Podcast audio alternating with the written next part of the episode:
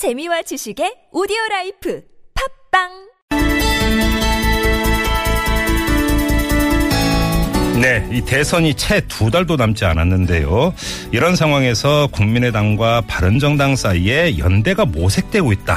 이런 이야기가 계속 흘러나오고 있습니다. 보도까지 타고 있는데요. 뭐 삼말사초에 연대가 이루어질 것이다. 이런 지금 예견까지 나오고 있는 상황입니다. 물론 부인하는 목소리도 있는데요. 또 다른 목소리도 있습니다. 오늘도 바른정당 의원들에게 연대에 대한 제안을 받았다. 바로 이렇게 밝힌 분이 계시는데요. 국민의당의 황주홍 의원입니다. 직접 연결해서 자세한 얘기 들어보겠습니다. 여보세요. 네, 안녕하세요. 네, 안녕하세요, 의원님. 오늘도 바른정당 의원들에게 연대에 대한 제안을 받았다고 말씀하셨어요. 어, 떤 분이 어떤 제안을 했는지 좀 구체적으로 밝혀주실 수 있을까요?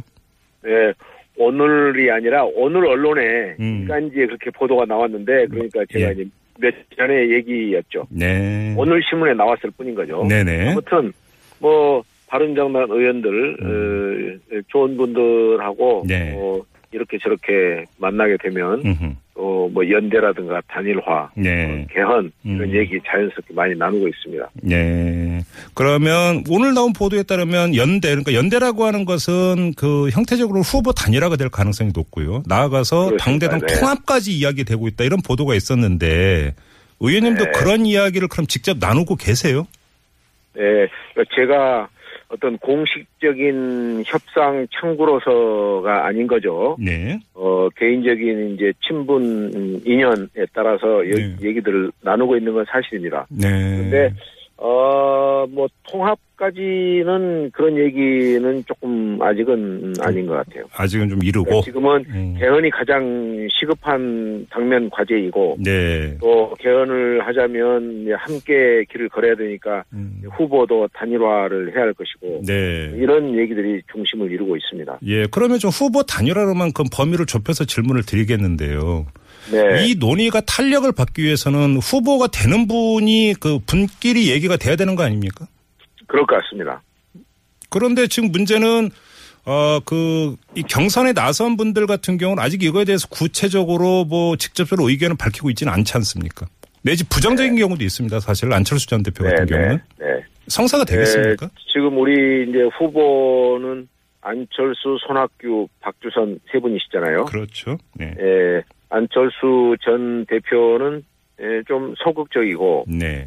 어, 반해서 이제 박주선, 손학규 두 분은 조금 그보다는 좀 적극적이고 이런 좀 입장 차가 있는 것 같습니다. 예. 예, 근데 지금은 또 우리 당이 바로 이제 오늘 어 여섯 사람 후보 등록을 해서 예비 후보 등록을 해서 그 중에서 세 분이 탈락하고 조금 전 말씀한 세 분이 이제 정식 후보가 된 거예요 경선 후보가. 네네네. 바로 이제 첫날이기 때문에 음. 지금 단계에서 어, 지금 뭐 후보 단일화 얘기가 나오면은, 예, 우선은 초점도 흐려질 뿐더러, 네. 또이 당내 경선의 의미가 네. 폐색될 수 있기 때문에 지금은 음.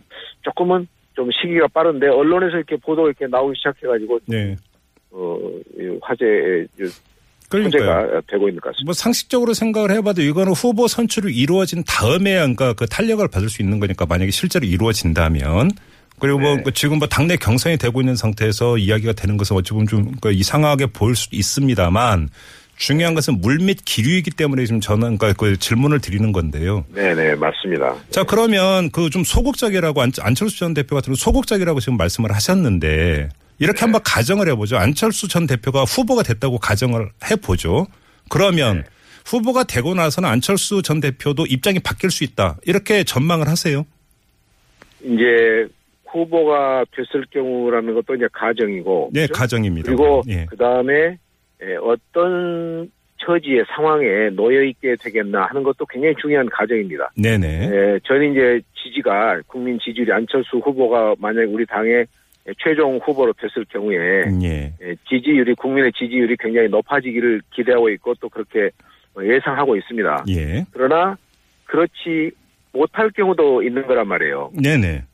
그런 경우에는 뭐 대통령 선거라는 건 뭐 1등이 아니면 무의미한 거 아니에요. 예. 예. 뭐 2등, 3등이 뭐 올림픽이나 월드컵은 그것도 굉장히 훌륭한 성적이지만 대선에서는 2등, 네네. 3등은 무의미한 거니까. 네. 그렇게 하면 자연스럽게 에, 우리만으로 단독으로 어, 우리 자력으로는 어, 집권이 쉽지 않다. 그러면 음. 자연 자연스럽게 에, 우리가 가까운 음, 성향의 네. 사람들과 연대 손을 음. 잡게 되고 합종 연행이 모색되지 않겠나. 음. 그건 뭐 어느 선거에서나 흔히 있었던 일이고 이번 네. 선거도 저는 예외가 아닐 거라고 봅니다. 지금 의원님 말씀을 좀 받아서 제가 좀 더 구체적으로 질문을 드리면 만약에 네, 네. 당 후보가 결정이 됐음에도 불구하고 당 후보의 지지율 그렇게 급등세를 보이지 않는다라고 한다면 네. 그러면 당 소속 의원들이라도 나서서 후보 단일화를 압박할 수도 있다 이런 뜻으로도 들리거든요. 맞습니까? 뭐 압박 그뭐 뭐 하여튼 그런 이제 건이랄까 그런 흐름이 네. 나올 겁니다. 그래요? 아마 그건 이제 우리 국민의당에서만이 아니라 다른 정당들. 네. 그런데 지금 우리가 어, 지금 언급하고 있는 바른 정당 내에서도 네. 어떤 이제 후보가 단일화 그쪽 내에서 이제 최종 후보가 되지 않겠어요? 네. 근데 그 후보자가 뭐 어, 희망적으로 좋은 지지율을 받기를 원하지만 바라지만 음. 에, 만약에 한 자릿수 지지율에 그냥 맴돌고 있다. 그렇게 음. 되면 자연스럽게 그쪽에서도 야 이거 뭐 참여의 의미가 있는 건 의의가 있는 건 아니지 않냐. 네. 그래서 에, 타당과의 타, 타 세력과의 에, 손잡자는 얘기가 나오게 될 겁니다. 그러면 이런 생각을 공유하고 있는 의원분들이 많습니까? 국민의당 안에서?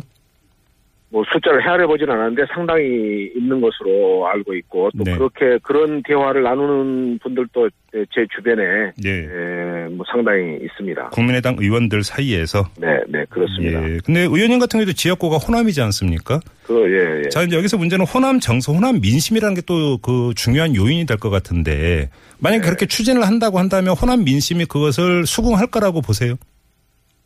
이제 한 몇 가지 여기에도 이제 전제랄까 가정이 좀 붙어야 되겠는데 예.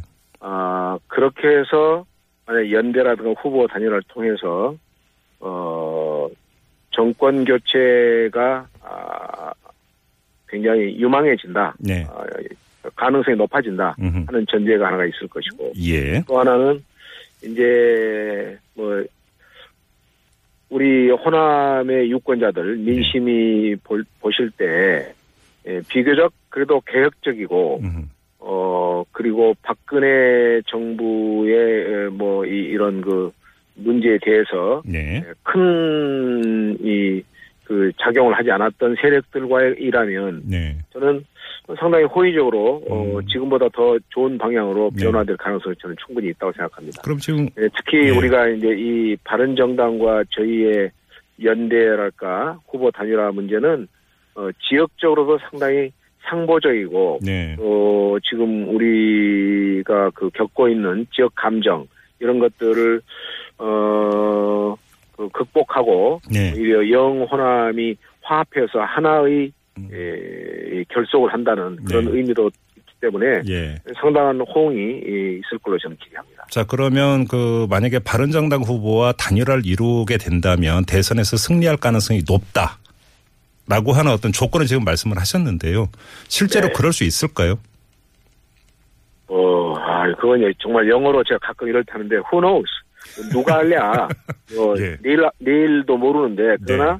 가능성이 지금보다는 좀 높아지지 않겠나 음. 이건 그러지 않겠어요? 네. 가능성이 높은 쪽으로 이동을 하는 것이고 그러다 보면 예. 어, 눈덩이처럼 커져가지고 정말 아, 또, 예, 큰 대세를 만들 수도 있는 것이고 네. 뭐 아니면 반대로 예, 그럼에도 불구하고 뭐 약간의 뭐 약진이 있을 뿐 예, 큰뭐 파괴를 갖지 못할 수도 있는 거죠. 네. 그건 정말 아무도 모르는 거지만 예. 예, 그러나 현 단계에서 음. 그것이 언제가 뭐 3월 말이 되건 4월 초가 되건 그 단계에서 아, 이 상태로 우리만으로는 어렵겠다. 네. 라는 생각이 들었을 때 다른 누구의 누구와 누구에게 손을 건네고 누가 손을 잡는 네. 이런 모습은 매우 자연스러운 흐름일 거라고 저는 내다봅니다. 그러면 여기서 자유한국당 후보는 그러니까 열외인 거죠. 연대 대상에서. 뭐 이제 지금 현재는 자유한국당은 조금은 이제 그 바른 정당과는 어 입장 차랄까 좀 결이 다르잖아요. 네. 에, 그래서 바른 정당은 뭐 독자적인 길을 모색할 수 있을지 모르겠고 네. 일단 이런 것 같아요. 연대가 네. 바른 정당의 경우는 자유한국당하고도 손을 잡을 수 있다는 그, 그 그룹 있잖아요. 예. 또 바른정당은 또 국민의당과도 손을 잡자고 하는 데 반해서 네. 국민의당은 바른정당과의 연대에 대해서는 상당히 호의적이고 긍정적인 데 반해서 네. 자유한국당과는 조금 어 좀 아직 좀 음. 음, 좀 멈칫멈칫한 그런 에, 차이가 예. 바른정당과 저희 당 사이에는 있는 것 같습니다. 너무 공학적인 얘기인지는 모르겠습니다만 지금 대선 승리 가능성을 상당히 중요한 조건으로 의원님이 말씀을 하셨는데 네. 자유한국당과 연대하지 않은 상태에서 3자 구도로 갔을 때 대선 승리 가능성이 있다고 봐야 될까요? 글쎄 그걸 어떻게 알겠습니다만 지금으로서는 조금 네. 저희가 역부족입니다. 네. 예, 그런데 지금 이제 매우 에, 두 달이 채 안 남았지만 음, 어, 정말 이제 본격적 대선에 들어가게 되면 네. 어, 어떤 호재, 음흠. 어떤 악재에 따라서 네. 하루 사이에 출렁일 수도 있는 것이 대선 판도이기 때문에 판세이기 때문에 예, 예. 지금 뭐 어떻게 하- 한다는 것을 음. 예단해서 말하기 어렵겠습니다. 다만 지금은 그렇게 좋은 모습이 전 좋은 전망이 에, 있지 못한 거죠. 그리고 이제 예. 어, 집권도 중요하지만 음. 개헌은 그보다 훨씬 더 중요한 가치이고 더 중요한 일이라고 저는 생각합니다. 예, 개헌요. 심지어 예. 저는 어떻게까지 믿냐면 네. 설사 이번에 우리가 정권 교체 실패한다 하더라도 음. 개헌을 해낸다면 네. 우리 훨씬 더 역사적으로 의미 있는 일을 음. 우리 조국의 에, 국가의 국민들 위해서 해낸 거라고 저는 믿고 있습니다. 알겠습니다. 개헌이 훨씬 더 높은 가치라고 믿습니다. 마무리를 좀 해야 될 것 같은데요. 마지막으로 짧게 질문 하나만 더 드리겠습니다. 오늘 박지원 대표 같은 일단은 부정적인 언급을 했는데요. 네네. 박지원 그- 대표의 복심은 뭐라고 보세요? 아, 너무 어렵습니다. 네, 뭐 박지원 대표 역시 어, 오늘이 아까 말씀처럼 바로 경선의 이제 첫 열차 예. 첫날이기 때문에 네.